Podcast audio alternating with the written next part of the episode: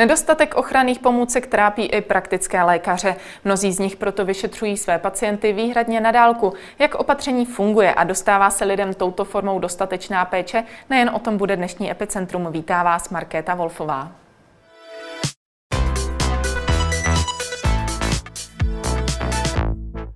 Já jsem ve spojení s předsedou Združení praktických lékařů Petrem Šonkou. Dobrý den. Dobrý den.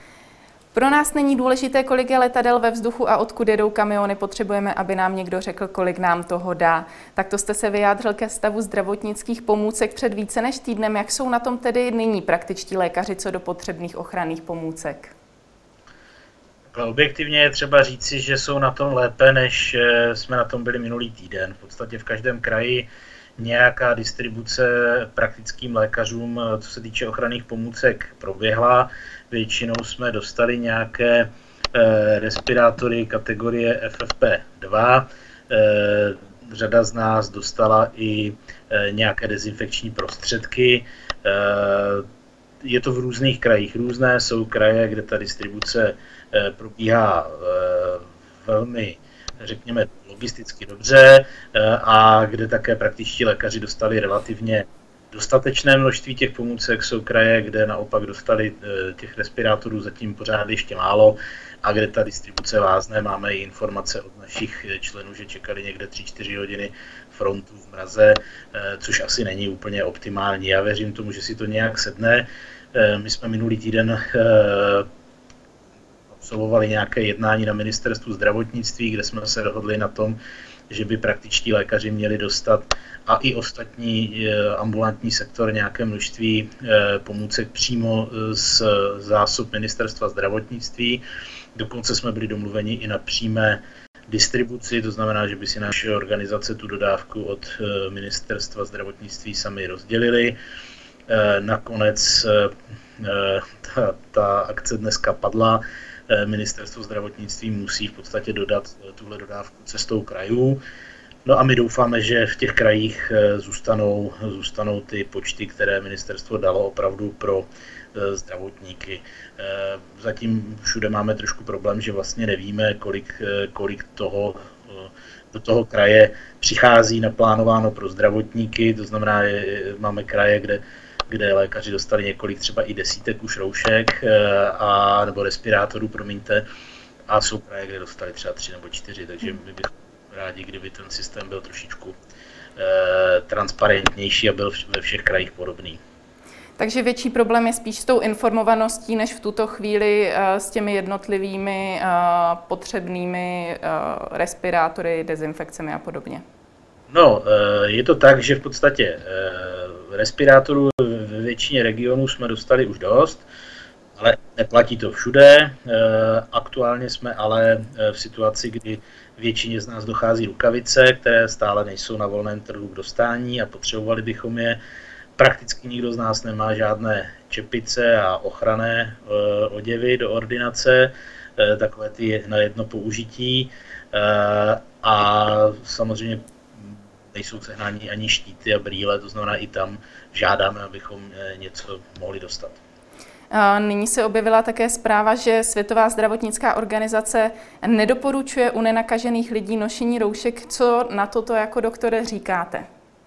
Eh, já jsem tu zprávu slyšel taky a neslyšel jsem eh, podrobnější zdůvodnění té zprávy, takže se k tomu nejsem asi schopen vyjádřit. Eh, pořád si myslím, že eh, nošení té roušky je eh, opravdu jako bariéra, která chrání ty ostatní a rozumím tomu, že u člověka, který není nakažen koronavirem, teoreticky není důvod, aby tu roušku nosil, protože ta skutečně chrání to okolí před tím člověkem, který je nakažený. Potíž je ale v tom, že v tenhle moment nikdo z nás nemůže vědět, zdali je nebo není nakažený, protože se mluví o tom, že v té populaci může být poměrně velké procento přenašečů, kteří sice nevykazují příznaky, nebo mají jenom minimální, eh, ale můžou znamenat nebezpečí pro své okolí. A těch lidí podle eh, studií eh, to procento kolísá mezi 10 až 40 procenty. Pokud by to byla ta vyšší hranice, tak je to opravdu hodně. Já si spíš myslím, že to bude méně a že ta čísla jsou dána tím, že, že se pracuje s poměrně malými vzorky nebo s malými čísly, takže budou zatíženy velkou chybou. No ale i kdyby v té populaci bylo jenom 10% nosičů, tak hmm. za těchto okolností mám pocit, že nosit roušku prostě dává smysl a že to není zas tak velká uh, újma nikoho, aby, aby tohle nepodstoupil z ohledu plnosti k ostatním.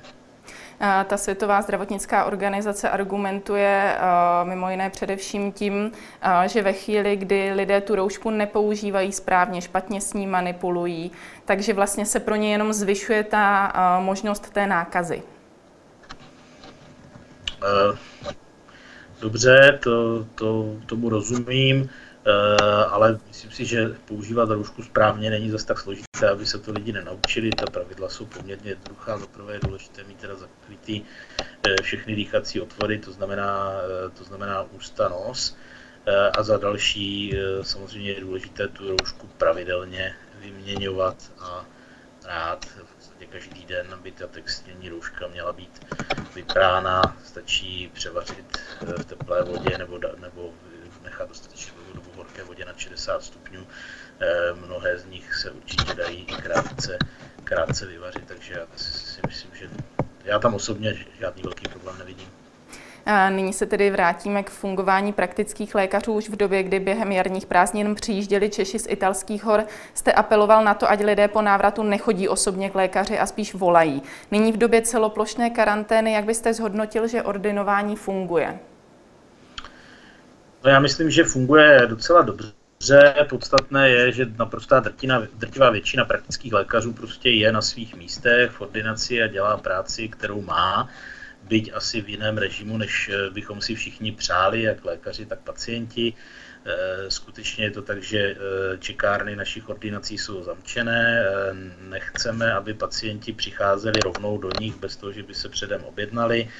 Je pravda, že věci, které nejsou urgentní, tak skládáme, že se snažíme, aby pacienti nepřicházeli se zbytečnostmi, to znamená, nedělají se žádné pracovní lékařské prohlídky, nedělají se posudky na řidičáky a tak dále.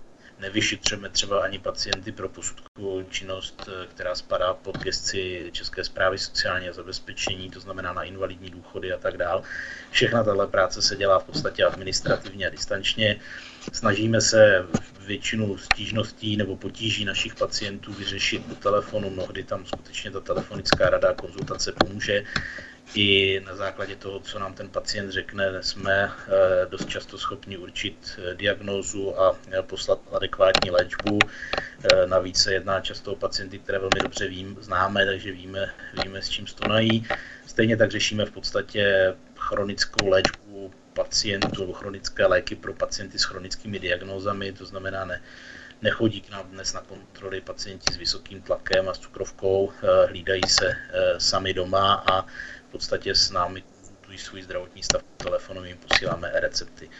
Takže co jde udělat distančně, jde udělat, to rádi uděláme distančně eh, a pokud už je potřeba nějakého pacienta vyšetřit v ordinaci, tak Eh, se snažíme, aby se to vždycky dělo po telefonickém kontaktu, abychom ho objednali na konkrétní čas a hodinu, aby se pokud možno nepotkal s nikým eh, v čekárně a aby další pacient přišel až ve chvíli, kdy tenhle pacient je odbaven.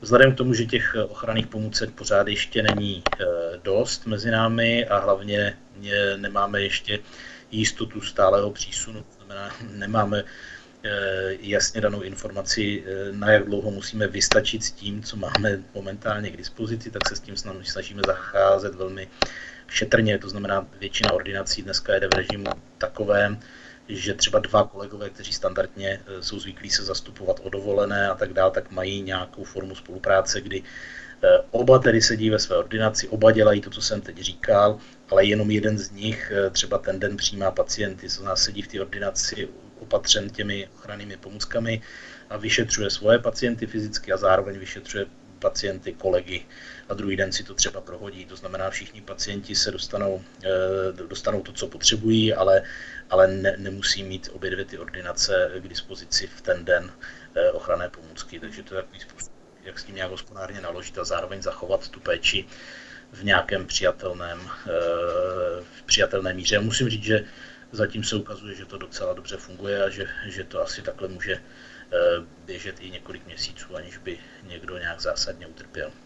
Takže není třeba problém s, právě s tím distančním kontrolováním třeba stavu pacientů s těmi chronickými potížemi, jako je cholesterol, cukrovka, tam se nebojíte žádného zanedbání? Eh, no tak samozřejmě, že to není úplně ideální stav, eh, ale taky není úplně ideální doba, to znamená to riziko, že se něco zanedbá, je mnohem menší eh, než to, že Eh, že ten člověk se zbytečně nakazí kvůli nějaké rutinní kontrole. U toho cholesterolu asi opravdu, pokud, eh, pokud se ten náběr odloží o 3, o 6 měsíců, tak se asi nic jako zásadního neděje. Eh, pacienti s cukrovkou v podstatě jsou zvyklí monitorovat sami, nebo většina z nich má tu možnost si udělat glykemii, to znamená, mají možnost to s námi konzultovat. Pokud jsou tam nějaké potíže, tak samozřejmě ten člověk je vyšetřen, děláme i odběry krve a tak dále, to samozřejmě ano. No a e, naštěstí hypertonici ve směsu všichni mají doma termometr a jsou schopni e, v podstatě reportovat svoje výsledky, takže e, musím říct, že u těchto chronických diagnóz zatím se nezdá, že by se, že by se něco zanedbávalo. A samozřejmě každý ten pacient má možnost, když dospěje k názoru, že se něco nevyvíjí správně, tak e, se do té ordinace objednat a, a je, je ošetřen. Takže zmiňoval jste vyšetření, při kterých je potřeba odběr krve nebo třeba vyšetření moči. Tam klasicky funguje, že pacient se dostaví. Určitě, jo, zase vždycky chceme, aby zavolal, vždycky se ho napřed vyptáme, co má za potíže, vždycky mu řekneme, co s ním bude potřeba udělat a pokud je potřeba udělat náběr eh, některých z těchto biologických materiálů, tak je prostě děláme stejně, jako se dělají výtěry z krku pacientů s angínou a tak dále. To znamená, tohle běží víceméně normálně. Lidé začali ve velkém skupovat vitamíny a paralen. Jak je eh, to se zájmem o léky na předpis? Hmm, já myslím, že lidi léky na předpis žádají asi standardním způsobem. Nikdo si žádné velké zásoby dopředu nedělá. My jsme udělali i nějaká opatření pro případ, že by se třeba stalo, že, že, že některý z těch léků není úplně hned dostupný, že se vlastně snažíme prodloužit platnost receptu, což ten elektronický recept umožňuje. To znamená, že ti lidé nejsou, nejsou omezeni tím, že by si ty léky museli jako vybrat do deseti dnů a když se stane, že třeba by měl v lékárně výpadek, tak to umožní tomu lékárníkovi eh, ten recept vydat eh, později a neznamená to, že se člověk musí znovu vracet do ordinace kvůli, kvůli předpisu receptu. A jinak mám pocit, že co se týče léků na recept, že tam žádná panika podobná u toho, par, u toho paralenu není a že, že vlastně jsou lidi chovají rozumně a víceméně disciplinovaně. Praktici také požádali, aby mohli vydávat předpisy na více léků i na ty, které běžně předepisují specialisté, aby se omezily návštěvy u specialistů především v nemocnicích. Je pro ně ten nápor spojený s požadavky na léky únosný, když by předepisovali právě i to širší uh, spektrum léků? Ono je to trošku jinak. My eh, se občas setkáváme s tím, že se naši pacienti ozvou, eh, že není aktuálně eh, k dispozici některý specialista a že by potřebovali předepsat léky, které jim píše on. A někdy jsou to léky s preskripčním omezením, to znamená, že by je praktický lékař neměl na úhradu pojišťovny psát. My jsme tam usilovali o nějakou dohodu s pojišťovnami, že v případě, že to děláme tímto způsobem, že by to nemělo podlehnout nějaké sankci, to znamená, že by lékař eh, při nějaké eh, nejbližší revizi eh, ten lék neměl zaplatit, protože běžně, když, když praktický lékař napíše lék, který nemá předepisovat a na pojišťovnu a v lékárně je vydán, tak v podstatě pojišťovna mu potom strhne z vyučtování cenu toho léku a zaplatí ten lékař. Tam jsme k nějaké dohodě, že by to mělo být pardonováno dospělý, ale rozhodně to není tak, že by, že by praktici měli začít houfně předepisovat za, za ostatní odbornosti léku, protože i ty ostatní odbornosti jsou ve svých ordinacích nebo by měly být a dokonce jim pojišťovny platí peníze za to, že, že teda distančně pečují o pacienty, byť by jim tedy opravdu vystavili jenom, jenom recept, eh, nebo s nimi měli telefonickou konzultaci, tak pojišťovny nastavili úhradové mechanismy tak, aby za to dostali zaplaceno ti lékaři. Takže myslím si, že by to taky neměl být úplně nějaký masový jev, že by praktik musel začít předepisovat za ambulantní specialisty léky. Mm-hmm. O víkendu zemřela zdravotní sestra z Pražské Tomajerovy nemocnice, která byla nakažená onemocněním COVID-19. Nakolik se nyní podle vás liší riziko nákazy zdravotníka právě v, nevo, v nemocnici od ordinace u praktika? Já tohle nedokážu úplně přesně říct. Samozřejmě eh, to riziko je různé v různých jako, eh, částech toho zdravotního systému a je evidentní, že, že pacienti nebo lékaři v nemocnicích a zdravotníci v nemocnicích, kteří přicházejí do kontaktu s, s těmi eh, pacienty v těžkém, v těžkém stavu s onemocněním COVID-19 jsou samozřejmě rizikoví, co se týče nákazy. Na druhou stranu řekl bych, že tam už jsou dneska ti lidé taky adekvátně eh, chráněni a že všechny tyhle eh, přenosy nastaly v době, kdy, kdy ten eh, personál neměl informaci o tom, že zachází s pacientem, který trpí tímto onemocněním. Jo, samozřejmě to riziko je velké. Jiné je samozřejmě v ordinaci ambulantního lékaře, u praktických lékařů je poměrně velké, protože k nám samozřejmě přichází pacienti s respiračními infekty a chodí k nám jakoby ta nej, ne, jakoby pacienti bez selekce, jako široká, široká populace a pokud se předpokládá, že teda značné procento je i asymptomatických, tak v podstatě už dneska jsme v situaci, že nevíme, jestli ten pacient, který proti nám sedí, není, není uh, akutně nemocný uh, koronavirem, byť třeba žádné příznaky nemá. Uh, zkušenosti s ordinací uh, praktiků z Itálie ukazují, že tam je mezi zdravotníky nebo mezi praktickými lékaři jsou, jsou desítky nakažených a bohužel jsou tam i mrtví, takže já bych řekl, že zrovna lékaři úplně té první linie, toho prvního kontaktu eh, patří, patří k těm rizikovějším. Eh, o to smutnější je to, že samozřejmě věkový poměr praktických lékařů a i praktických lékařů pro děti a dorost je vysoký a že eh, samozřejmě pracuje mezi námi celá řada kolegů v seniorském věku, pro které samozřejmě to Eh, riziko je ještě větší, protože ten průběh onemocnění se tam dá očekávat, pokud by se nakazili, že bude závažnější než u mladších lidí. Hmm. My jsme na začátku trochu nakousli, co se týče té manipulace se zdravotními pomůckami. Náměstek ministra zdravotnictví Roman Primula, ale i ministr Adam Vojtěch zmiňovali, že právě zdravotnický personál někdy chybuje v tom, jak se s těmi zdravotními pomůckami manipuluje. Jak je podle vás v tom e, dobré nyní pro školení? Mělo by se zesílit, nebo je to v tuto chvíli stávající absolutně v pořádku? Ne, samozřejmě, že eh, je to situace, na kterou eh, ten zdravotní personál není zvyklý, není na ní školen, není to pro nás eh, snad až na výjimky hm, kolegů, kteří pracují na infekčních odděleních, pro který je to opravdu rutina a denní chleba, tak pro nás to rutina rozhodně není. A chybám se, chybám se nevyhneme, takže je dobré určitě si tyhle věci znovu opakovat. Všiml jsem si, že na, na webu ministerstva zdravotnictví jsou k tomu poměrně Eh, podrobné materiály i nějaká instruktážní videa, to je docela jistě, jistě dobře. Eh, na druhou stranu pořád ještě platí, že, že řada z nás jako nemá dostatečné množství eh, dostateč, dostatečně funkčních ochranných prostředků. To znamená, není to jenom o tom, o tom je správně používat, ale je to pořád ještě někde o tom je vůbec mít k dispozici. Hmm. Nakolik je představitelné v případě potřeby zapojení praktiků do pomoci s léčbou onemocnění COVID-19, hlavně právě z hlediska té specializace? Eh, no já si myslím, že už se to v podstatě děje a že, že role praktických lékařů je, má, má několik jako rozměrů. Co se týče toho onemocnění COVID-19, tak jako je to tak, že vlastně praktik by měl uh, být ten, s kým eh, budou zdravotní stav konzultovat ti pacienti, eh, kteří eh, tímto onemocněním trpí, ať už eh, ho mají prokázané, nebo, nebo je to jenom podezření, které hraničí s pravděpodobností a zároveň ty lidé jsou schopni být v domácí léčbě, což se ukazuje, že je pořád jako 80% onemocnělých touto nemocí.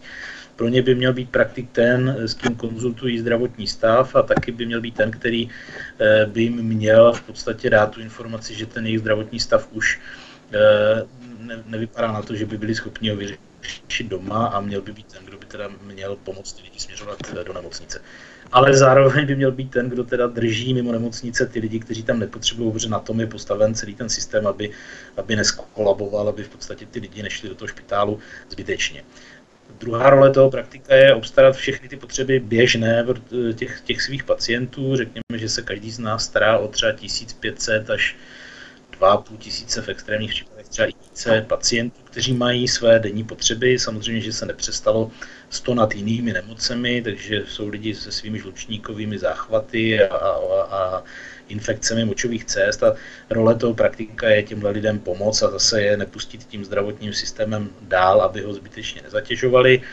No a potom samozřejmě všem těm e, svým pacientům předepisovat ty, ty chronické věci, které potřebují, to znamená běžné léky na, na jejich běžné chronické nemoci, e, ale třeba také inkontinenční pomůcky na moču, inkontinenci a tak dále. To znamená, je důležité, aby ten praktik se trval co nejdíl na tom místě, kde, kde jsou lidi zvyklí, že ho mají, eh, aby se mu dovolali a aby se s ním mohli radit eh, v tom, co se děje. Není asi cesta přesunout praktiky do nemocnice a postavit je k lůžkům, protože pak se stane, že se odkryje v podstatě ten, ten terén a ty lidi se někam vydají, vydají do pohybu.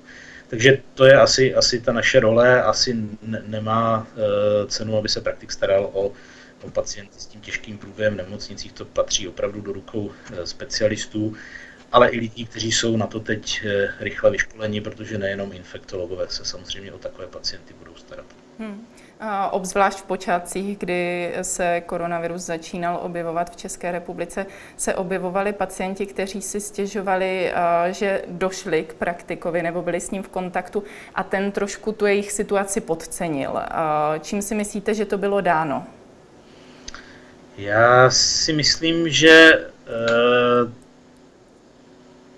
jako já bych skoro se bál mluvit o podcenění. Samozřejmě uh, byla doba, kdy když se na vás obrátil pacient s respiračním infektem uh, a nebyla tam cestovatelská anamnéza, tak bylo mnohem pravděpodobnější, že má obyčejnou chřipku nebo nějaký jiný typ virozy. Řekněme, že ještě před měsícem tahle situace naprosto platila. Eh, tam se opravdu velmi zohledňovala cestovatelská anamnéza a eh, v podstatě tak i byla doporučení v podstatě od hygieniků a tak dále, eh, jak, jak se k těmhle lidem má přistupovat. A je samozřejmě vždycky možné, že v té době, kdy se ta epidemiologická situace mění, a kdy už tohle přestává platit a musíme se dívat na nějak, každého pacienta s respiračním infektem jako na potenciálně nemocného, tak je možné, že v téhle době jako celá řada pacientů skutečně e, nebyla testována e, i hned a, včas, ale e, rozhodně si nemyslím, že by se stalo něco, co by vedlo k tomu, že by ten pacient byl nějak poškozen na zdraví a tak dále, protože znovu říkám, 80% lidí Eh, odstoná eh, tuhle nemoc pod obrazem nějaké, řekněme, těžší respirační infekce, chřipky a eh, na průběh jeho onemocnění a ani na léčbu je důležité říct, pokud je v tomhle lehkém stádiu, nemá to, jestli má negativní nebo pozitivní test, v podstatě žádný vliv. Jo. Ta informace je důležitá v momentě, kdy se ten pacient nějakým způsobem zhorší. Tolik Petr Šonka, díky za váš čas. Děkuji vám. Naschledanou. A to už je pro dnešek z Epicentra vše. Nezapomeňte následovat i zítra, opět od 15 hodin na viděnou.